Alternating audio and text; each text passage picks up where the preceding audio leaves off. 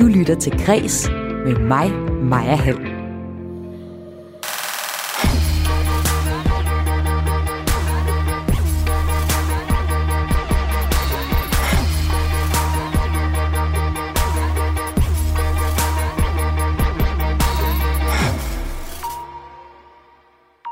Det står skidt til i restaurationsbranchen.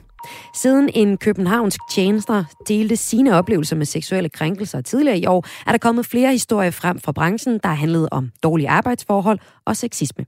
Og nu viser en ny undersøgelse fra Arbejdstilsynet, at det er en af de brancher med mest diskrimination og uønsket seksuel opmærksomhed hos de ansatte. Tidligere har brancheorganisationen Horesta ellers afvist, at problematikken var mere udbredt i restaurationsbranchen end sammenlignelige brancher. Der er ikke belæg for at sige, at det er mere udbredt i hotel- og restaurationsbranchen. Jeg taler med uddannelseschef i Horesta, Pia Svane, som du lige hørte her, der er overrasket over undersøgelsens resultater. Det gør jeg først her i dit daglige kulturprogram Kres her på Radio fire.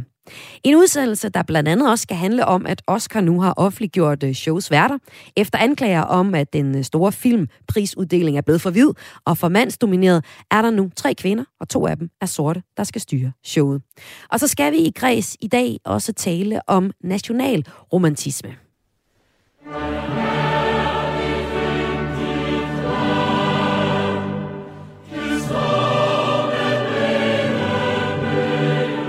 Ja, det står med brede bøgetræer, synger vi i nationalsangen. Men der er jo andet end bøgeskov i Danmark, for eksempel hede. Men der er stort set ikke malet nogen billeder af den jyske hede i attenhundredetallet, mens der er ekstremt mange billeder af den sjællandske bøgeskov. Og det er en af hovedkonklusionerne i en ny undersøgelse. Og hvorfor er det så et problem, tænker du måske? Jamen det kan det være, fordi det her billede har været med til at præge vores idealforestilling om Danmark. Og den forestilling trækker tråde langt op i nutiden, også efter, at nationalsangen er blevet skrevet. Og øh, i dag, der diskuterer vi jo simpelthen udflytningsreformer og udkants Danmark.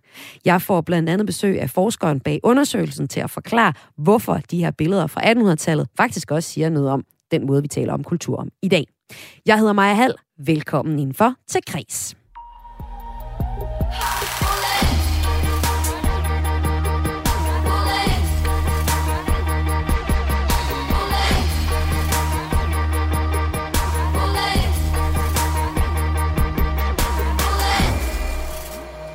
Diskrimination eller dårlig behandling på arbejdspladsen. Det har hver femte ansat i bar- og restaurationsbranchen oplevet fra chefer eller kollegaer. Det viser et notat fra Arbejdstilsynets nye undersøgelse af arbejdsforholdene på tværs af brancher.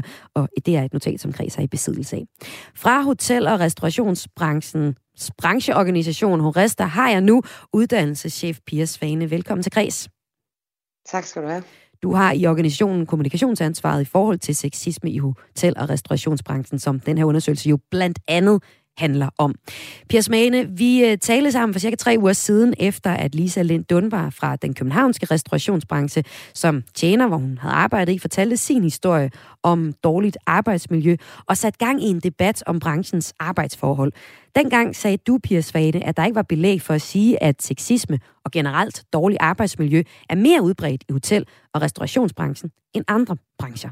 Vi ser jo altså med stor alvor i forhold til at sikre et godt arbejdsmiljø, øh, også i forhold til seksuel chikane. Men der er ikke belæg for at sige, at det er mere udbredt i hotel- og restaurationsbranchen. Det er der så nu. Den nye undersøgelse viser, at cirka tyve procent af de ansatte i restaurationsbranchen det seneste år internt på deres arbejdsplads har oplevet diskrimination eller dårlige behandlinger. Det er det højeste tal, hvis man sammenligner med andre brancher. Så hvad er jeres reaktion på den her undersøgelse nu, Pia Svane? Jamen, det er vi da både øh, enormt bekymret over og overrasket over, øh, og det tager vi selvfølgelig dybt seriøst øh, i forhold til undersøgelsens resultater. Øh, nu skal man sige, nu går den her undersøgelse jo langt bredere i forhold til det almene arbejdsmiljø, og det vækker jo bekymring hos os, at øh, tyve procent af lønmodtagerne i vores branche har oplevet at blive diskrimineret eller dårligt behandlet. Du siger, du er overrasket. Hvordan kan det være, at I er det? Vi er overrasket over, at, øh, at der er så mange. Øh, fordi det er jo ikke det billede, vi har, vi har oplevet hos vores medlemsvirksomheder. Og det er ikke øh, nogle tal, vi egentlig har set før. Det har ikke været øh, belæg for at sige, at det har været så højt. Så på den måde er vi selvfølgelig overrasket. Så I er overrasket, fordi I ikke i egne undersøgelser har set det samme billede, som den her nye undersøgelse fra Arbejdstilsynet øh, viser? Det er korrekt. Vi har ikke set det i vores egne undersøgelser. Vi har ikke set det i lignende undersøgelser, lavet af eksterne.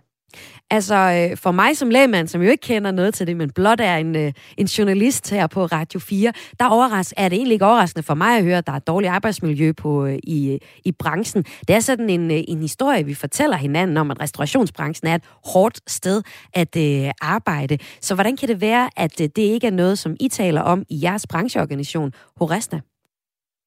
Det taler vi bestemt også om, og det er jo derfor, vi har lavet så mange initiativer i forhold til netop vores medlemsvirksomheder.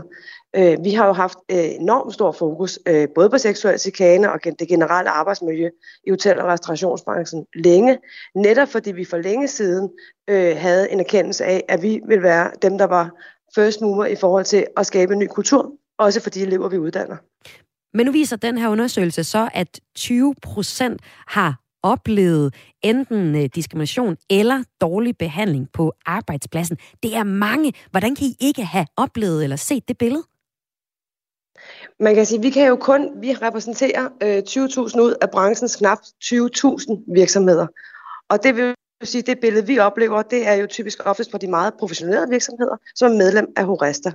Og det er jo dem, vi tager afsæt i. Det er jo også den eneste indgang, vi har i forhold til at vejlede og rådgive vores medlemsvirksomheder. Så man kan sige, at de medlemsvirksomheder, I har, det kan være, at de har ikke så stort problem med dårligt arbejdsmiljø, som det generelle billede tegner, men har I som brancheorganisation ikke også et ansvar for at få alle ind i folden, sådan at de har et generelt restauration- og hotelbranche i Danmark, hvor der ikke er dårligt arbejdsmiljø? Vi har jo alle sammen et ansvar, men vi har også en organisationsfrihed, så den enkelte virksomhed har lov til at vælge, om man vil være med af en arbejds- medlem af en arbejdsgiverforening. Det kan vi ikke tvinge nogen til, og men vi kunne ønske, at de alle sammen var medlem af Horesta. Samlet set har fem komma fire procent af alle lønmodtagere oplevet seksuel chikane og eller uønsket seksuel opmærksomhed på arbejdspladsen inden for det seneste år, viser det her notat fra Arbejdstilsynet. Det gælder især døgninstitutioner og hjemmeplejen samt restauranter og bar, hvor henholdsvis syv komma tre procent i døgninstitutioner og hjemmepleje og fem komma otte procent i restauranter og bar har oplevet seksuel chikane, og op, hvor op mod elleve procent svarer, at de har oplevet uønsket seksuel opmærksomhed på arbejdet. I brancherne hospitaler samt politi, beredskab og fængsler, som også ligger relativt højt på begge spørgsmål, så oplever fire til fem procent seksuel chikane og fem komma syv procent uønsket seksuel opmærksomhed. Det var lige mange procenter, vi fik uh, sat, uh, taget, taget fat i her. Men igen, så er restaurationsbranchen en branche, hvor det står værst til i i forhold til oplevet seksuel chikane og eller uønsket seksuel opmærksomhed. Hvad gør I for at undgå lige præcis det her problem hos Horesta, Pia Svane? Jamen, vi gør jo de initiativer, vi løbende udvikler i forhold til at rådgive vores øh, medlemsvirksomheder, lave særlige undervisningsmateriale målrettet vores øh, elever, øh, lave særlige øh, vejledninger øh, sammen med tre F, målrettet både virksomheder, ledere og ansatte i hotel- og restaurationsbranchen. Og så løbende vurderer vi jo hele tiden, om der skal flere initiativer til, hvilket vi jo også øh, bruger den her analyses afsæt til igen at vurdere, både i Horesta alene, men også i samarbejde med tre F. Skal der flere initiativer til nu? Det tænker jeg, det er helt åbenlyst til, at det skal der selvfølgelig. I slutningen af januar, der stillede den tidligere tjener i København, Lisa Lind Dunbar, sig frem i magasinet Atlas og fortalte om, hvordan hun oplevede et dårligt arbejdsmiljø i hovedstadens restaurationsmiljø. Og historierne herefter har fyldt en del i medierne. Siden hun fortalte sin historie, har hun selv oplevet at blive kontaktet af andre fra branchen, der har oplevet lignende eksempler, der bekræfter tendensen til en dårlig arbejdskultur, noget vi har dækket her på Græs. Men at den dårlige arbejdskultur kun skulle foregå i København, det er ikke gældende, det er også uden for København og generelt i storbyen. Det fortæller tre F. For Rasmus Andersen, han valgte at stoppe på Café England i Aarhus. Han oplevede at blive forfulgt af chikane og beskyldninger, har han tidligere fortalt her i Græs. Jamen altså helt konkret i korte træk, så oplevede jeg jo en ejer, som begyndte at sprede nogle rigtig ubehagelige rygter om mig. Alt fra, at jeg skulle være psykopat, til jeg havde stjålet øh, fra det kontor, vi havde fælles, til at jeg var en dårlig leder, til ja, men alt muligt, øh, som jo overhovedet ikke har noget på sig. Det har haft nogle ret alvorlige konsekvenser, for jeg har jo ikke haft lyst til at arbejde i et godt stykke tid, og det, jeg tror alle mennesker kan relatere til, at det er ikke særlig sjovt at blive både kaldt for psykopat eller tyv. Pia Svane, du er uddannelseschef i Horesta, og øh, her handler det jo netop om øh, cheferne, dem som I er en brancheorganisation for. Hvordan øh, undgår I, at de her sager de øh, foregår? Og nu kan jeg jo, det er jo svært for mig at gå ind i sådan en personlig beretning, der bliver fortalt her. Altså helt grundlæggende, så har vi den helt klare holdning, en sag er en sag for meget, og vi tolererer hverken øh, seksuel chikane, diskriminering eller mobning. Øh, og grundlæggende så opfordrer vi også kontinuerligt til, at man henvender sig til sin arbejdsgiver eller sin faglige organisation, hvis man bliver udsat for det her. Så vi for sanden stopper for det, det sekund det optræder. Rasmus Andersen, som vi hørte et klip med her, han har arbejdet i restaurationsbranchen fra han var meget ung, og han arbejder der i, i tolv år nu. Og netop det her med, at der er en del unge, det er noget, som arbejdsmarkedsforsker Bent Greve har, han har fulgt restaurationsbranchen længe, og han ser en udfordring i, hvordan branchen er sammensat på tværs af alder og køn. Det er det, fordi den har en anden alders- og kønssammensætning, så har en betydning for omgangstonen, den måde, man agerer med hinanden på. Og den har også en forskel på arbejdstidens indretninger, og derfor tror jeg, at restaurationsbranchen og store dele af serviceområdet er mere udsat end de mere traditionelle faglige områder. Samtidig så siger, han, så siger Bent Greve, at ansvaret især ligger hos arbejdsgiverne, altså restauranterne. Det er jo sådan, at parterne sammen har et ansvar. Det vil sige, at parterne skal sikre, at de informerer deres medlemmer, lige så vel som at arbejdsgiverne skal informere deres medlemmer om, at de skal sikre et godt arbejdsmiljø. Fordi i sidste instans er det faktisk arbejdsgiverne, der har ansvaret for at sikre et godt og sikkert og trygt arbejdsmiljø. Og så har vi Arbejdstilsynet til at tage ud og kontrollere, at det rent faktisk foregår på en god og på en ordentlig måde. Og det er så det, man skal være opmærksom på. Pia Svane, hvad kommer I til at gøre nu som reaktion på den her nye undersøgelse fra Arbejdstilsynet, der viser, at i restaurationsbranchen er der i den grad problemer, også flere end i sammenlignelige brancher? Vi kommer til at gøre det, at vi går ud og kigger på de initiativer, vi har øh, søsat. Hvordan er de øh, implementeret ude i vores medlemsvirksomheder? Hvor langt ude er vi kommet med det? Vi vil gå i dialog øh, med tre F, tænker jeg også. Fordi det er jo sådan, at det er typisk tre F, øh, som en faglig organisation på den anden side i forhold til, til de ansatte, der er i branchen. Øh, og som Bent Greve så fint siger, så er det en dialog, vi er nødt til at være sammen om. Det er rigtigt, at det er virksomheden, der sidder med det endelige ansvar, men kulturændringen, det er noget, vi kommer til at gøre sammen. Det kan man ikke gøre alene. Nu har vi dækket den her sag løbende på Kres her på Radio fire. Jeg har blandt andet talt med tre F Aarhus, der sagde, det her billede, det er helt generelt, det er i alle storbyerne. Vi har en kæmpe udfordring i, i særlig forbindelse med unge mennesker, som vi ikke nødvendigvis øh, får ind hos os i tre F. Vi skal klart gøre et mere større arbejde for at få dem ind hos os fra, fra starten af. Du siger her, Pia Svane, at I skal til at samarbejde med tre F. Det overrasker mig. Har I ikke samarbejdet med dem noget tidligere i forhold til og at få en dialog med et godt arbejdsmiljø i, i restaurationsbranchen? Det har vi da bestemt. Jeg siger, vi skal til at lave flere initiativer sammen med tre F. Størstedelen af det materiale, vi har lavet på det her område, generelle arbejdsmiljøområde, laver vi i samarbejde med tre F. Så det er slet ikke noget nyt. Det er den måde, vi er vant til at arbejde sammen på. Men det har jo så åbenbart ikke virket. Hvad vil I gøre praktisk set, for at det kommer til at virke nu, så vi ikke ser de her tal igen? Nå, men jeg, jeg tror ikke, at vi kan garantere, at der ikke kommer til at komme øh, nye tal igen. Det, der er vigtigt for os, det er at sige, at øh, de, tyve, de to tusind virksomheder, vi har, dem skal vi sikre har den allerbedste rådgivning, de allerbedste muligheder for at have et øh, godt arbejdsmiljø. Øh, og så skal vi gå sammen med tre F om, hvordan vi rammer bredere os i forhold øh, til de ansatte, øh, da vi typisk også ved, at det her det også sker mellem kollegaer og i høj grad også for gæster, som jo også kræver, at vi går i dialog omkring, hvad er det for nogle samfundstendenser, vi har, i forhold til, hvordan vi tror, vi kan tillade os at opføre os, når vi for eksempel går på restaurant. Så lød det her fra uddannelseschef i brancheorganisationen Horesta, Pia Svane. Tak fordi du var med. Tak. Vi har også forsøgt at få fagforeningen tre F med til at kommentere på sagen, da de netop repræsenterer de ansatte i restaurationsbranchen. De har ikke mulighed for at deltage i den her omgang, men vi satser på at høre fra dem snarest. Og det handlede altså om den her nye undersøgelse fra Arbejdstilsynet, hvor vi her på Kreds er i besiddelse af et notat fra den undersøgelse. De første resultater fra den nye undersøgelse af arbejdsmiljøet blandt lønmodtagere er indsamlet i foråret tyve enogtyve blandt ca. tredive tusind, som har svaret på et spørgsmål. Skema. I undersøgelsen, der rapporterer af alle de her øh, lønmodtagere, at øh, to komma fire procent har været udsat for seksuel chikane på arbejdspladsen inden for det seneste år. Og der har vi så særligt kigget på øh, restaurationsbranchen, hvor det særligt bonger ud. Om lidt, her i dit daglige kulturprogram her på Radio fire, der skal det handle om øh, Oscar filmprisuddelingen, hvor blandt andet den danske animationsfilm Flugt er nomineret til hele tre priser. Fordi vi har fundet ud af, hvem der skal være værter på prisuddelingen. Og det er ret interessant, for for nogle år siden, der blev Oscar-uddelingen anklaget for at være både for hvid og for mands domineret. Men det bliver der lavet om på nu. Good morning, America. I'm not sure who thought this was a good idea, but I am hosting the Oscars, along with my good friend Wanda Sykes and Regina Hall.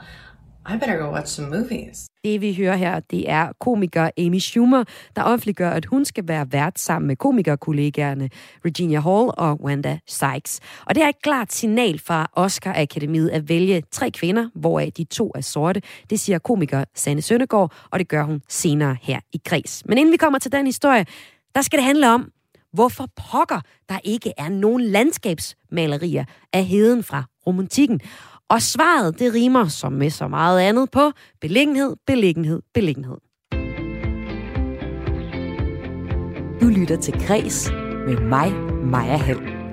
Grønne bøge, kyststrækninger og bølgende kornmarker. Det er ofte de elementer, som vi forbinder med billeder af Danmark. Og det er ikke uden grund, for guld eller malere som for eksempel Johan Thomas Lundbye og Christoffer Wilhelm Eckersberg har givet os malerier af nationen, hvor Sjællands bøgeskovsnatur er blevet idealbilledet af Danmark. Lyt bare til vores nationalsang.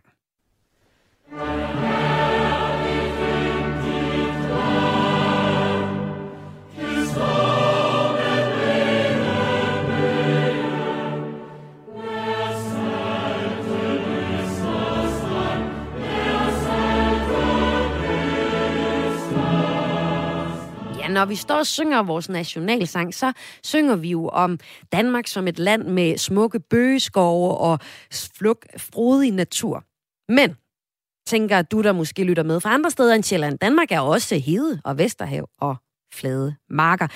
De billeder mangler bare, og det skyldes simpelthen, at der nærmest ikke er malet nogen landskabsbilleder af de områder i romantikken, altså den periode, hvor Danmark skabte sit identitet, kan man populært sige. Den konklusion, det er min næste gæst kommet frem til, og resultatet udkommer på søndag i en ny bog om netop attenhundredetallets landskabsmalerier. Kunsthistoriker og øh, forfatter Gertrud Oelsner, velkommen til. Din undersøgelse peger på, at attenhundredetallets danske landskabsmalerier har været med til at bidrage til vores forståelse af Danmark som nation. Hvordan det, Gertrud? Jamen, først og fremmest måske ved eksemplets overvældende magt. Jeg har jo gjort det, at jeg har undersøgt landskabsmalerier i perioden attenhundrede syv til attenhundrede femoghalvfjerds for at finde ud af, hvor de egentlig var malet henne. Og en af de helt åbenlyse pointer, jeg nåede frem til, det var, at langt størstedelen var malet i Nordsjælland. Så der, der manglede simpelthen nogen øh, fra Vestjylland. Så der er sådan en, kan man sige, en koncentration, der betyder, at de fleste af os er blevet eksponeret for sådan en Nordsjællands bøgeskovsnatur. Og det har måske nogle, kan man forestille sig, nogle betydninger. Ja, det skal vi lige prøve at finde ud af, fordi hvordan kan landskabsmalerier overhovedet være med til at påvirke vores opfattelse, altså her i tyve toogtyve, af Danmark som nation? Jamen det kan det jo, fordi vi bliver eksponeret for en helt særlig opfattelse af, hvordan landet ser ud. Det er noget med nogle fede kornmarker og bøgeskoven, der står helt del ud mod stranden, høje flotte træer osv. Så det er en helt bestemt form for natur, som bliver fremhævet igen og igen. Og jeg kan ikke lade være med at tænke på, om det ikke har en betydning øh, i forhold til, at der er dele af naturen, som i mindre grad bliver malet. Men hvorfor har det så stor en betydning, hvad der blev malet i attenhundredetallet? Jamen det er, fordi attenhundredetallet er en periode, som i høj grad har haft stor betydning for, hvordan vi også forstår mange ting i dag. Det er jo der, vi får grundlagt nogle idealer om, hvordan landskabet ser ud. Og man kunne også næsten sige, at det er et landskabsbillede, som bliver indprydet i os på det her tidspunkt. Og vi reproducerer det jo stadigvæk. Nu spillede du lige nationalsangen før. Mm. Den, den resonerer meget godt med det samme billede, som det, jeg måske er nået frem til i, i den bog, jeg udgiver nu her.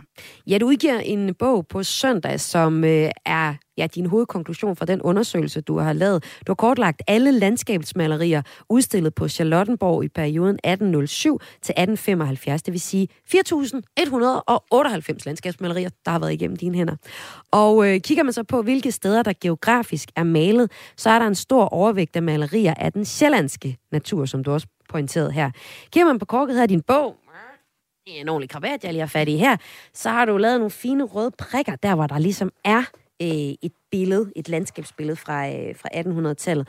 Og øhm, kigger man så ligesom øh, ved Nordsjælland, som du også siger, jamen så er der ganske rigtigt ildrødt af prikker. Der er rigtig, rigtig mange landskabsmalerier øh, der. Men der er ikke rigtig, jamen, der er faktisk nærmest ingen i den vestlige del af landet.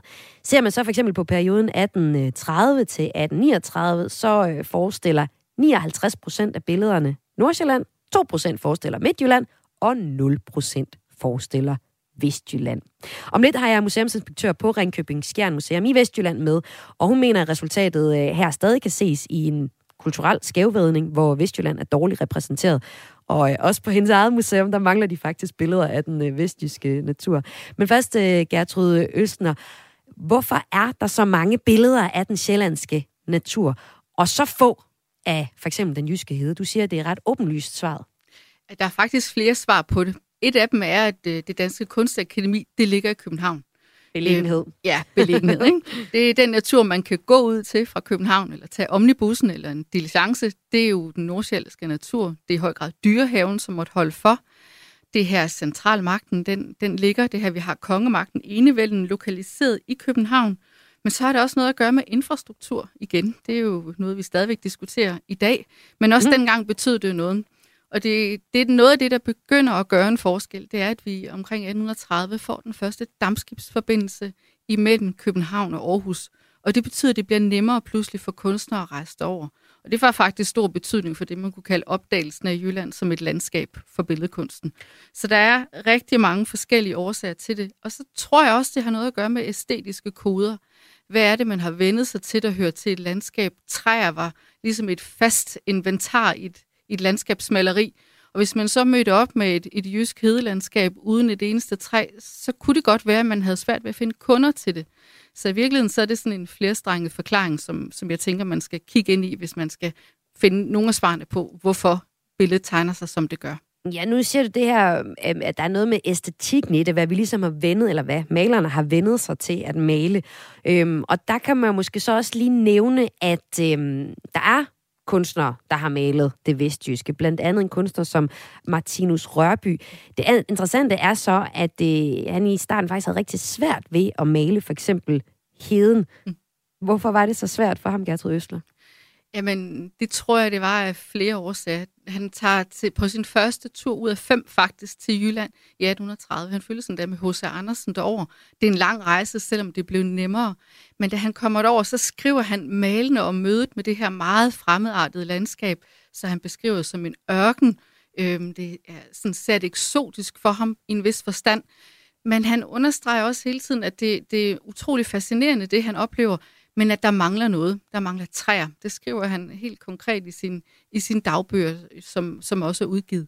Så, så det bliver hele tiden målt op imod en anden målestok, eller en målestok, som, som er et andet landskab, end det han møder. Og så falder det ud, måske lidt mangelfuldt, og det er jo dybt interessant, at det forholder sig på den måde. Så i stedet for at male en masse malerier derfra, så beskriver han det i ord, og så tegner han det og laver nogle akvareller. Der skal gå nogle år, før han egentlig begynder at male deciderede landskabsmalerier, som han kan sælge på Charlottenborg. Sådan lød det her fra Gertrud Oelsner. Tusind tak, fordi du var med i Græs. Velbekomme. Som altså er blandt andet forfatter til den her øh, ja, bog, er det jo så også blevet til, der hedder En fælles forstillet nation. Dansk landskabsmaleri atten nul syv til atten femoghalvfjerds, som udkommer her på søndag.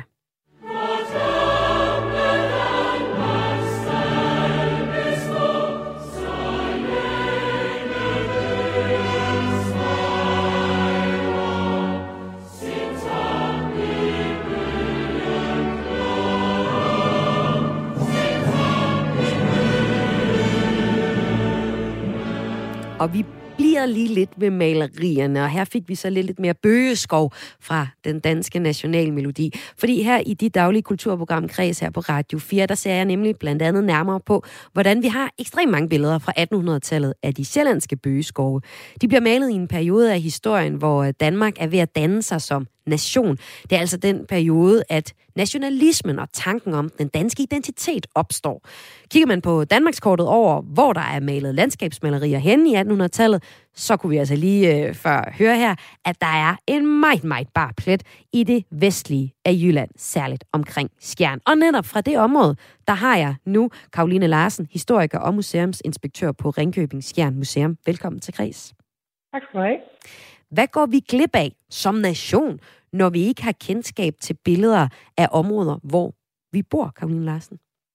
Jamen, altså, vi går jo glip af det andet Danmark. Vi går jo glip af det, det Danmark, som ikke er det Danmark, som I lige har beskrevet. Jeg har lige beskrevet det her smukke Danmark, som vi alle sammen kender med bøgeskov og med H C. Andersen, han, han skrev jo i samme periode om æblegård og humlehave, og det er også meget smukt. Det er bare ikke det, vi herover i Vestjylland, som sådan ser, når vi kigger ud af vinduet, så, øh, så kigger vi jo i stedet for på, på træer, som, som bøjer sig for vinden, og, og vi kigger på, på et helt andet landskab.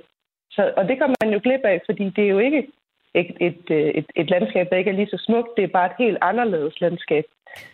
Og du siger, når I kigger ud af vinduet, så ser I træer, der er, der er sådan lidt flade med, med jorden. Men på jeres museum, der har I heller ikke nogen attenhundredetals malerier hængende. Altså landskabsmalerier hængende, hvor, som forestiller naturen i netop til jeres område. I øh, har hverken, hverken nogen øh, på museet eller i jeres øh, arkiv. Der er H A Brændekildes maleri udslidt fra øh, Fyn. Det er et berømt maleri, som du fremhæver, der faktisk fortæller historien om et andet Danmark, der ikke er frode, bakket og grønt. Det forestiller, jeg har det her, en øh, mand på en jordmark, som er faldet om, og så sidder hans kone ligesom med ham og, og kalder på hjælp. Jo tættere man kommer på nittenhundredetallet, jo flere billeder begynder der desuden så at dukke op af blandt andet livet på heden. Øh, desuden er der en lang række billeder af Vesterhavet og i slipstrøm på det, de kendte skagensmalere. Der kommer også ligesom kunst, kunstnerkolonien ved øh, Vestjyske øh, i slutningen af attenhundredetallet. Men hvordan ser du, at det trækker spor ind i nutidens forståelse af Danmark i en tid, hvor vi også øh, diskuterer ja, udflytningsreformer, udkants Danmark øh, nu og da?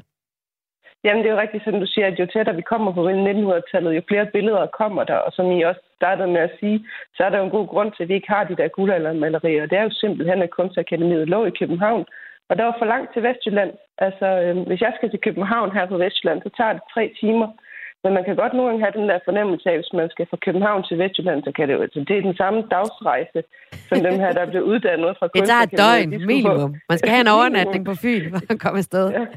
Det skal man, når man skal i hvert fald stå et par gange for at holde pause.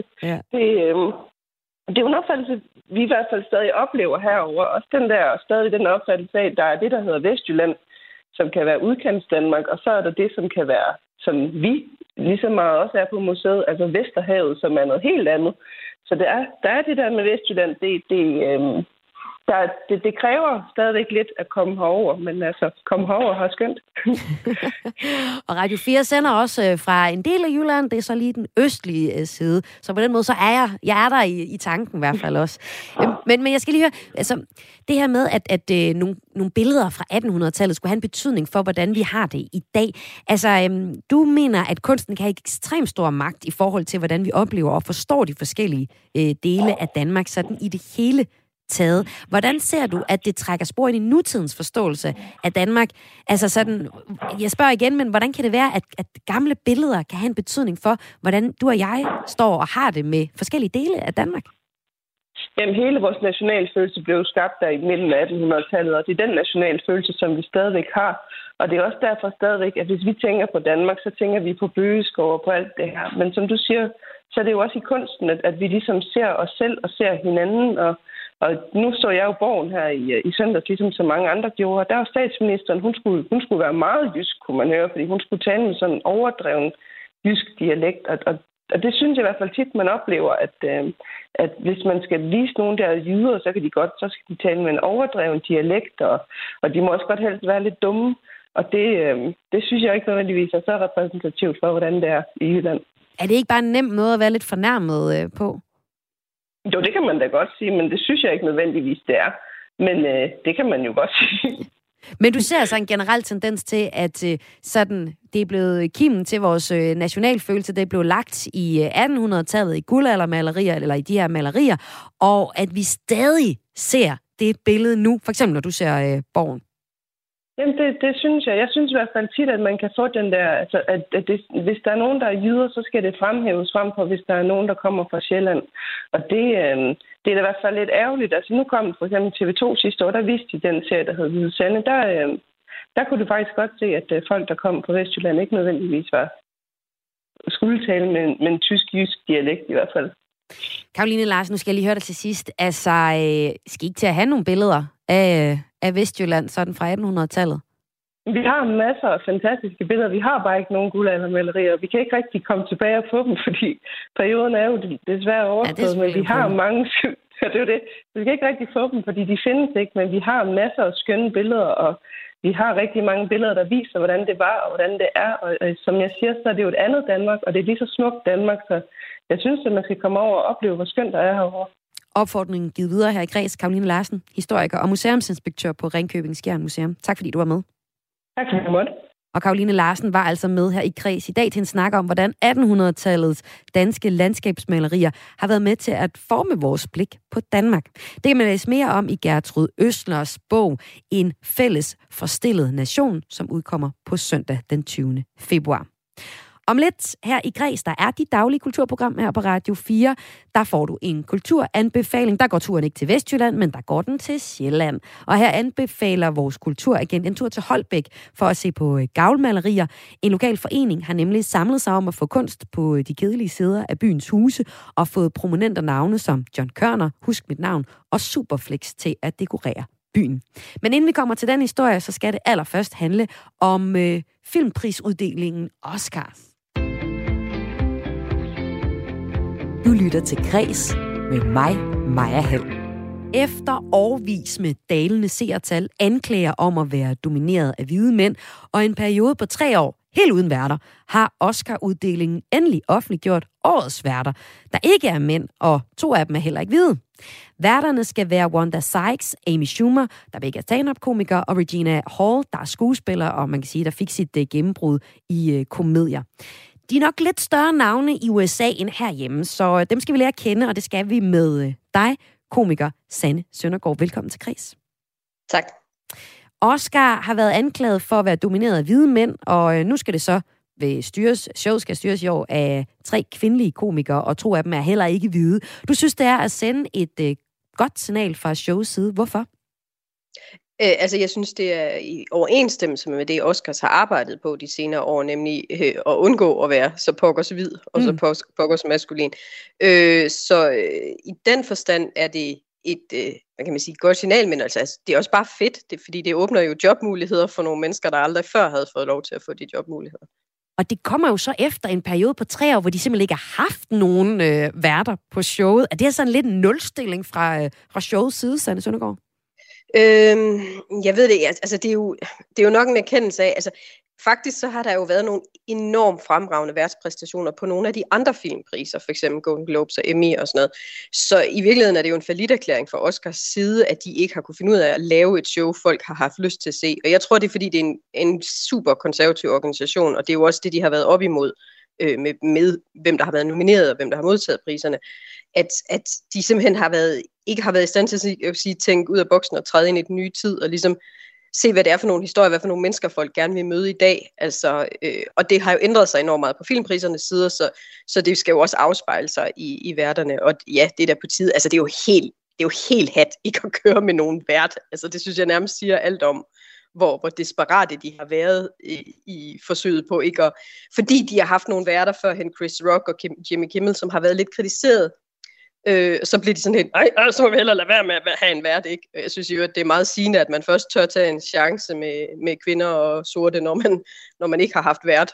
Først mænd, så ingenting, og så tør vi godt prøve.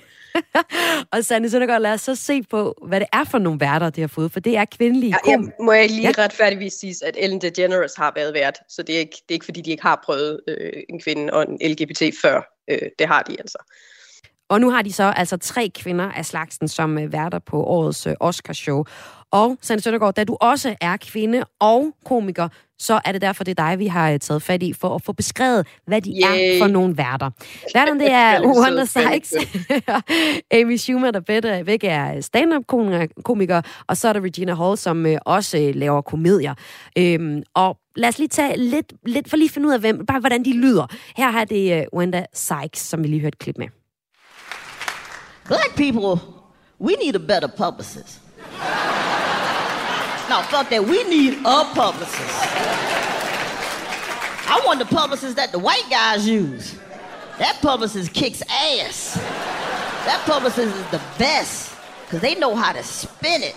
Og nu er der altså lidt en bomber og, og, og udpensle jokes, men det Wanda Sykes siger her, det er, at øh, sorte, de har simpelthen brug for en bedre øh, P R-manager, fordi de altid bliver set som øh, skurken, hvor øh, for eksempel, ja... politiet skylder uskyldige øh, sorte. Men hvem er Wanda Sykes? Sanne Søndergaard. Jamen altså, hun er jo et powerhouse. Øh, hun har været med siden firserne. Øh, stand-up-komiker startede i firserne og har, har lavet shows op igennem halvfemserne. Og har, har faktisk ikke lavet så meget sådan noget tv og sådan noget, som jo er typisk det, der skal til, for at man bliver kendt som, som komiker ud over U S A. Øh, hun har mest bare øh, lavet shows og skrevet for andre, men, men hun har Hun, har lige for, hun er sort, hun er lesbisk, øh, har lige fra starten af været enormt politisk. Hun, hun siger selv, at hun har, hun har kritiseret alle præsidenter op til Trump, og så først fået problemer, da hun kritiserede Trump, fordi folk ikke lige var forberedt på, at en lesbisk sort kvinde ville stå og gøre det. Men, men hun har faktisk været på posten og, og lavet politisk materiale, og som vi også hører her, antiracistisk materiale i, i rigtig, rigtig mange år. Er hun også en, du som dansk komiker ser op til? Ja, for fanden. Hun er, altså ikke mindst bare på grund af hendes stamina. Øh, altså hun er, hun er også stærk teknisk, en virkelig dygtig komiker, men, men også bare det, at hun har, altså hun har jo virkelig skulle klare den mod alle odds, ikke? Fordi hun tilhører en del minoriteter inden for det fag på én gang. Og det har hun måske også gjort sådan helt fra, fra starten af i firserne og halvfemserne, hvor der måske ikke var så mange, Wanda Sykes kunne måle sig eller spejle sig i. Ja, altså hun har været, altså hun er jo en af dem, der har sådan ligesom skabt sin egen rollemodel rolle, ikke? Fordi der har ikke, der har simpelthen ikke været nogen, hun har sådan kunne se op til før. Så så hun er hun er altså i virkeligheden er hun den, der er mest kvalificeret til at stå der efter min mening. Altså hvis man ikke hvis man ser på fame, men hvis man ser på på kvalifikationer, altså hun er også hun har en alder, hun har en stamina, altså hun hun hun hun fortjener virkelig det her. Men hun har ikke desto mindre så to med Øh, værter. Og den ene anden, det er Amy Schumer, som øh, hun også er god ven med. Og lad os lige få et klip med Amy Schumer. Something else you can get for free. Tampons. Honestly, someone will always hook you up. You'll never have to just like bleed out. Like someone will, a sister will be there for you. It's true. We get each other's backs. We do. And the way we ask each other, it's not even like, you don't even have to say the words, it's more of like a rhythm and motion. You look around like you're about to just like talk rudely about somebody at a family reunion, and you go, does anyone have a tent? Huh? You don't even say the last three words, just then. Jeg havde joker Amy Schumer om, hvordan man beder sin veninde om en tampon. Hvem er Amy Schumer, Sanne Søndergaard? Amy Schumer, hun er nok den øh, af de tre, der er mest kendt herhjemme. Mm. Øh, hun er så også den eneste af de tre, der er hvid. Hun er, øh, har været stand-up-komiker i et par årtier efterhånden, og øh, hun, er, hun slog igennem her for fem seks øh, år siden på, på verdensplan. Altså sådan, lige pludselig sådan, synes folk jo lidt ud af det blå. Det er jo ikke ud af det blå, hun har jo arbejdet i mange år på det, ikke? Men, men hun er sådan ligesom kendt som den her naboens lidt søde, slutty datter, som, øh, som snakker om, øh, ja, om, om sex og samliv, men, men også om politiske emner, især sådan fra et feministisk, antiseksistisk standpunkt. Og, øh, og hun, hun havde sit eget tv-program og så sådan en sketchshow, som altså virkelig også revolutionerede sketchshows. Så, så hun har og hun har spillet med i nogle film, skrevet, skrevet nogle film og sådan noget. Så hun har virkelig sådan sat sig. Altså hun var for nogle år siden altså et af de største en af de største komikere i U S A. Så hun så i mellemtiden fået nogle børn, og så har hun været lidt lidt ude på sidelinjen en år, nogle år, men nu er hun så på vej tilbage igen med, med, med serier og nye shows og sådan noget. Så altså hun er den, der kan man sige fame-mæssigt er mest kvalificeret til at stå der. Altså, hun kunne også sagtens stå og bære Oscars alene. Og hun er også, som du siger, en, som øh, jeg i hvert fald kender øh, også rigtig godt også fra film. Men er hun egentlig en øh, komiker, der går til grænsen og også over den? Fordi umiddelbart så tænker jeg, at øh, skarpe jokes, men jo ikke noget, der nødvendigvis, øh, hvad ved jeg, får præsidenter til at brokke sig. Øh, nej, som de gør over Wanda Sykes. Mm. Altså, Wanda Sykes er mere edgy, og det er jo nok også derfor, at hun er mindre kendt øh, mm. i den brede befolkning, øh, hvor Amy Schumer, hun er altså mere spiselig. Men når det er sagt, så fordi hun er feministisk, så, så er der jo mange, der bliver provokeret. Altså, det er også derfor, altså egentlig synes jeg jo, fra mit ståsted, ikke at det her det er sådan super kontroversielle valg, men når man tænker på, hvor konservativ Oscar er, og hvor konservativ U S A er, så er de her, øh, altså, De er, de, de er mere provokerende, end man, man typisk ville sige. Altså, jeg har jo altid syntes, det er jo ikke et neutralt at vælge en, en, en hvid, bøvet, mandlig talkshow-vært, som, som er kendt for at joke med øh, homoseksuelle og så videre som, som, øh, som vært. Det synes jeg jo ikke er et, et objektivt, ikke kontroversielt valg. Øhm, men, men det er der jo mange, der opfatter det som det er neutralt, ikke? Mm, mm. Og når man, så, når man så træffer det modsatte valg, altså vælger nogen, der kritiserer de der systemer, som kritiserer racisme og kritiserer øh, sexisme og så videre, så bliver det jo pludselig set som et meget subjektivt og meget farvet valg, hvor, hvor jeg vil sige, nu vi begynder at nærme os neutralt i, i, i forhold til, hvad der har været i, igennem alle årene, når vi også kan vælge nogen, der kritiserer de her ting, der har været der. Men man kan jo så også sige, at der er måske mange, der har holdt vejret de sidste tre år og sagt, når, når de så tør at have værter på Oscar igen, hvad tør de så at putte på? Det er måske lidt sådan, ja, jeg så er det også bare Mm. kan de bare ikke stoppe igen. Altså, så yeah. det, bare sådan, det, det havde været rigeligt med én vært, eller måske to. Ja, de har jo valgt tre værter ja, øh, til årets Oscar. Hvis nu og, det havde været Wanda Sykes og, og, og Amy Schumer bare sammen, så havde... Jeg tror, det havde skabt... Det, der jo har været på mange, mange år på, på Emmys, har jo været uh, Tina Fey og Amy Poehler, som også er to uh, fantastisk sjove kvinder, som har, altså, har skabt noget af det mest legendariske værtsarbejde, som er gået viralt med, med nogle af deres jokes, hvor de sådan noget riffede med hinanden og sådan noget. Og det kunne man jo godt lidt håbe, at det var også det, der ville ske med Wanda Sykes og Amy Schumer. Øh, men, men jeg bliver simpelthen i tvivl om, hvad Regina Hall laver. Jeg ja, lad os lige tage hende med, fordi øh, Sanne Søndergaard, nu er du med her i, i Græs i dag til at sætte nogle ord på, hvem øh, Oscar-værterne er, fordi de er komikere. Og øh, altså, de to af dem, jeg snakker om. Den sidste, det er Regina Hall. Øh, vi har ikke et stand-up-klip med hende, fordi det laver hun ikke. Øh, hun laver for eksempel øh, komedier, for eksempel en komedie som Scary Movie. Men øh, hvem er Regina Hall? Ellers nu har du fremhævet de to andre værter som nogen, der laver feministiske jokes. Er, er Regina Hall også en, der, der taler højt om øh, feminisme, for eksempel? Pas. Altså, jeg kender hende simpelthen ikke. Altså, jeg kender hende som skuespiller. Jeg har set hende senest i den her Nine Perfect Strangers, som er en uh, H B O-serie, hvor hun, uh, hvor hun spiller... Hun er en fremragende skuespiller, det er ikke det. Jeg, uh, jeg, jeg ved bare simpelthen ikke noget om hende, uh, altså, hvad hun står for, og, uh, og heller ikke, om hun egentlig er sjov som sig selv. Men jeg tænker, at hun har jo nok nogle, nogle kompetencer, så var hun ikke blevet hyret. Men, men det, det får mig også til at tænke i, og med, at vi jo ikke selvfølgelig kender, øh, hvad, hvad det egentlig er, Oscars vil, og hvorfor de har det her mærkelige tredjehjulsformat med tre værter. Så kunne man jo forestille sig, at hun måske har en anden funktion hmm. øh, end de andre to. Hun måske skal styre noget på, på, på, du ved, på, på skærm med nogle sketches. Eller, jeg, jeg ved det ikke. Det, jeg, jeg tænker bare, at det kan hurtigt blive rodet, fordi der er mange... Øh, der skal stå og, og tale oven i hinanden og ind og præstere og samspil og, og det der med at have to værter, som jo Oscars jo i øvrigt også har haft før, ikke, med en mand og en kvinde og sådan noget, det giver jo en fin dynamik, øh, men hvis man skal have tre, så det, det virker rodet, kan jeg bare sige på forhånd. Og tak for den vurdering, Sanne Søndergaard. Den sender vi lige videre til Oscar, Oscar-komiteen. Ja, det vil sikkert lytte til mig. Ja, ikke også? Men altså, det, det vi jo nok kan sige, det er, at Wanda, Wanda Sykes og Amy Schumer, de er i hvert fald de to, som jeg kan forstå på dig, at det, det er to gode makkerpar i Oscar-uddelingen, som altså kommer her senere på året. Altså, vi har hvor... aldrig set dem sammen, så vi ved jo ikke, hvad de kan sammen, men, men jeg, jeg kunne forestille mig, at de kunne at der er et potentiale der for dem. Ja. Ja. Og hvad så? Hvad... Altså, de, de, de vil gerne gå til grænsen, i hvert fald de to. Nu ved du og vi ikke så meget om Regina Hall, og hvilken rolle hun ellers også skal have i showet.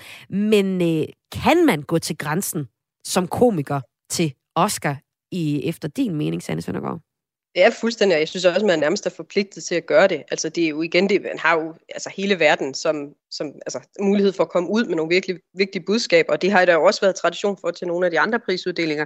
Men Oscars er bare også en meget konservativ, øh, som, som sagt. Så jeg frygter en lille smule, at de har hyret dem her sådan for at L G B T-washe og femi-washe og, og black-washe og alt det der, som man siger, ikke? Øh, for at det skal se godt ud, og vi, diversitet og sådan noget, og så, og så stifler de dem i processen og siger, at de må slet ikke sige alt de ting, de har på hjertet og sådan nogle ting. Så det bliver sådan et, et, et, et, et, et afklippet, altså det bliver sådan et indtæmmet, øh, og, og de kommer til at, sådan at skulle, skulle være mere show og mindre komikere. Vi må vente og se, hvordan det bliver, når det senere på året bliver er Oscar-show. Komiker Sanne Søndergaard, tusind tak, fordi du var med i Græs. Og det var Sanne Søndergaard til at sætte nogle ord på, hvad det er for nogle værter, som Oscar-showet har fået. Og værterne er altså Wanda Sykes, Amy Schumer og øh, Regina Hall. Og øh, det sidste, vi nu skal her i Græs i dag, det er, at øh, du får en kulturanbefaling fra Græses kulturagent på Sjælland.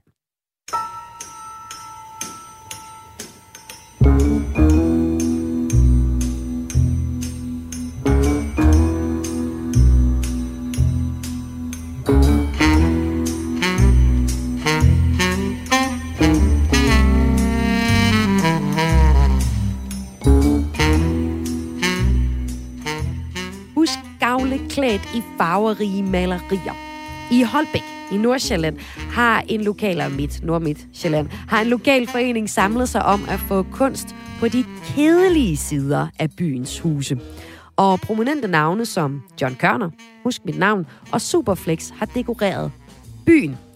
Og Græs' kulturagent på Sjælland, Stine Blevad, har besøgt Holbæk for at se på de her gavlmalerier. Det er sådan, at Græs har kulturagenter fordelt over hele landet, og deres opgave er at finde frem til de bedste og fedeste kulturoplevelser i deres nærområde, og komme med en anbefaling til os her i Græs.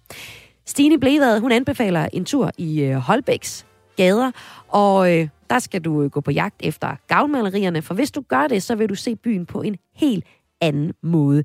Sådan havde hun det i hvert fald, da hun oplevede det tidligere på ugen. Jamen, jeg har været lidt øh, rundt i, i byen. Altså, alle gavlmalerierne er i centrum af Holbæk, og der er så mange, så nogle steder, så kan man stå et sted og så få øje på, på værker flere steder omkring en. Det er som om, de sådan ligesom kan hilse på hinanden der, fra det ene sted til det andet. Øh, så jeg har været rundt og, og kigge på ja, øh, blændede vinduesnischer og store gavle og, og bittesmå øh, mindre hjørner, hvor der også er, er øh, lavet værker af kunstnere. Du øh, kender byen, du er opvokset ved den. Hvor, hvilken betydning har det, har det haft for dig at genbesøge den, med så at gå rundt og se på gavlmalerier? Jamen, det, det sjove er jo, at altså, man ser byen på en helt anden måde. Ikke? Altså, byen er jo tit bare noget, man besøger for at købe noget i en butik, og man ser tilbudsskilte, og man ser alt muligt, og færdselstrafikskilte og sådan noget. Men når man, når man øh, går på jagt efter kunsten på den her måde, så, så, øh, så har jeg pludselig oplevet den på en anden måde. Blandt andet var der... Øh, altså, nogle af værkerne, de er sådan meget... Øh, de, de går meget efter ligesom at tage, tage det byrum ind, der er lige omkring dem, altså nogle former eller nogle farver, eller noget, der er lige omkring det enkelte værk. Øh, og så er der andre, der sådan skriver sig lidt mere ind og forholder sig til, til Holbæks historie eller identitet. Og for eksempel hænger der et, øh, et værk af... af nu skal jeg da lige huske, undskyld. Øh, for eksempel hænger der et værk af Astrid Svandgren i, i den store hovedgade Algade, som er ikke et maleri, men en, nærmest en relief, hvor hun har været ude at samle blåmuslingeskaller. Øh, og, og fordi Holbæk jo ligger ned til en fjord, og, og, og et af de steder, hvor der stadigvæk bliver fisket blåmuslingeskaller, eller det gjorde der i hvert fald, da de her værk bliver lavet, øh, bliver fisket blåmuslinger. Øh, og hun har simpelthen brugt en hel masse blåmuslinger, øh, sat op i sådan et, et relief, øh, højt op over en port. Og for mig, der klingede det straks med... Med, med min barndom som søsbarn, når jeg har sejlet rundt øh, ude på Holbæk Fjord og i Isefjorden, og, og i firserne der set øh, sådan nogle store blå plastiktønder, der, der markerede, at her havde øh, nogle biologer nogle eksperimenter med de her blåmuslinger. Øh, så, så hvad skal man sige, der har hun taget noget af, af byens identitet ind. Ja, denne uges kulturagent er Stine Blevad fra Sjælland, der anbefaler os at tage til Holbæk og se på deres gavlmalerier. Hvordan, altså er det kommunen, eller hvordan har de fået alle de her gavlmalerier? Jamen faktisk er det nemlig ikke kommunen, der har gjort det her. Mm. Det er en, en forening af private øh, frivillige, som har rejst penge øh, og øh, netop så hvert andet år sørget for en kurator. Altså det er simpelthen fonde og alle mulige penge, selvfølgelig også for kommunen. Men, øh, men, men øh, rigtig driftige mennesker, der har, øh, der har øh, gået sammen om at sørge for, at det her kunne ske. Og kommunen har så også derudover sørget for, øh, at der kom øh, nogle ekstra værker til, til byen, og den lokale sparekasse har skaffet en Michael Kvium, øh, som også ligesom er en del af det, man kan opleve. Men det, som foreningen her har, har gjort, det har været, at de har sat nogle meget høje ambitioner for, øh, hvor mange værker, der skulle være i byen. Og så har de tænkt, ja, hvert andet år skal der nye til. Øh, men, men jeg synes, jeg er meget imponeret over, hvor meget de har fået, fået sat i værk øh, i bogstavelig forstand i byen. Stine Blevad, alle kan selvfølgelig gå sådan en tur i Holbæks øh, gader og... Øh nyde de her forskellige gavlmalerier, men øh, kan du anbefale turen til, til nogen specifikt også? Jeg kan, altså, jeg, jeg, alle kan, ikke? Men jeg vil i høj grad anbefale, at øh, man også tager sine børn med ud på den her tur, og hvis man gør det, så kan man øh, enten ned på Æglaget i Holbæk, som er det lokale kunstgalleri, eller på, øh, på deres hjemmeside, altså Holbæk Arts hjemmeside, der kan man hente sådan en, øh, en et skabelon til at lave sådan en flipflapper, altså sådan en, man lavede, da man var børn, som man foldede.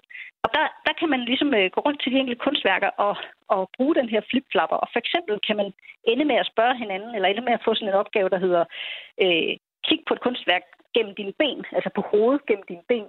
Hvad ser du så? Eller ser du noget nyt? Mm. Eller øh, forestil dig, at du kravler ind i kunstværket. Hvordan er der at være derinde?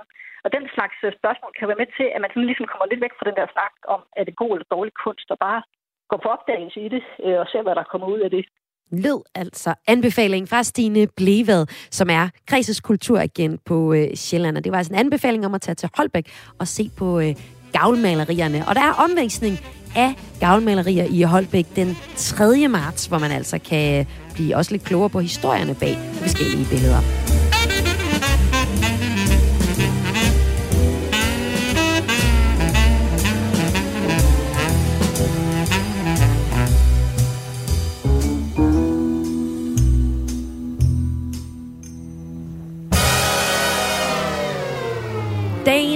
Udsendelse af Græs er ved at være færdig. Den har blandt andet handlet om en undersøgelse, der slår fast, at der stort set ikke er malet nogen billeder af den jyske hede i attenhundredetallet, mens der er ekstremt mange billeder af den sjællandske bøgeskov. Mine gæster pegede i dagens udsendelse på, at øh, det betyder, at Vestjylland generelt set er ret overset, fordi da vi malede billeder i attenhundredetallet, eller da malerne malede billeder i attenhundredetallet, så betyder det rigtig meget for den identitetsfølelse, øh, som øh, til stadighed er i os i dag.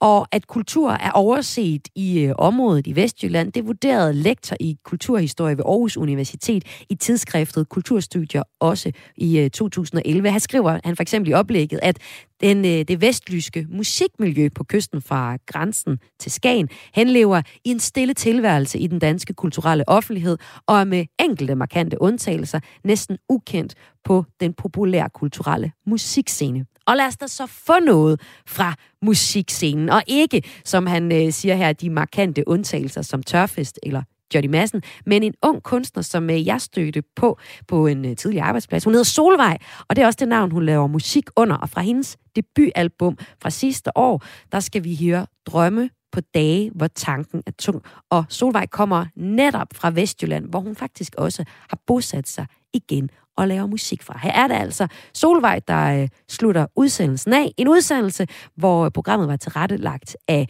Lene Grønborg Poulsen, Tjelle Vejrup, Esben Kvistlund, og mit navn er Maja Hall. Og nu får du altså Solvej. Det var den sommer med frost i træerne.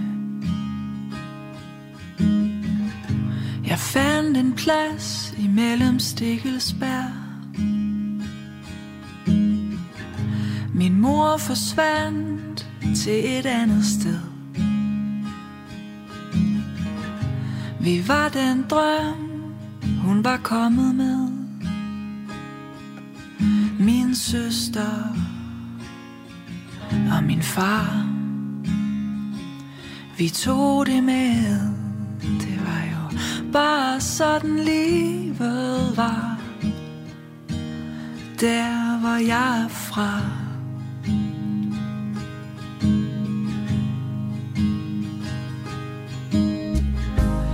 Det var dæk mod en gruset sti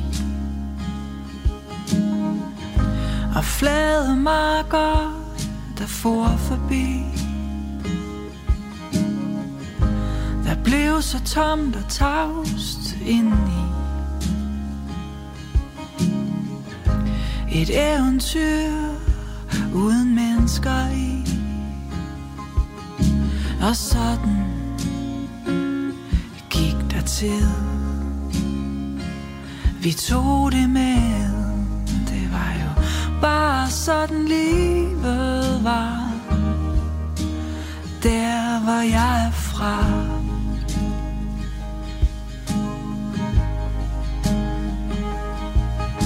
Og livet tog ved. Og livet blev ved. Og vi bliver ved. Når livet gør noget andet end det vi tror det vil.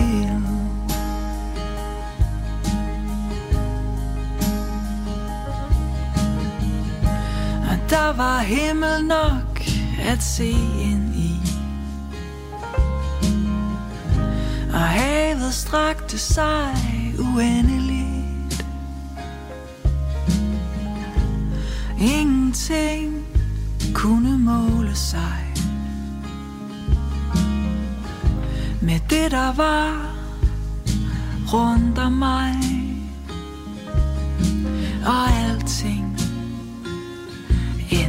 form.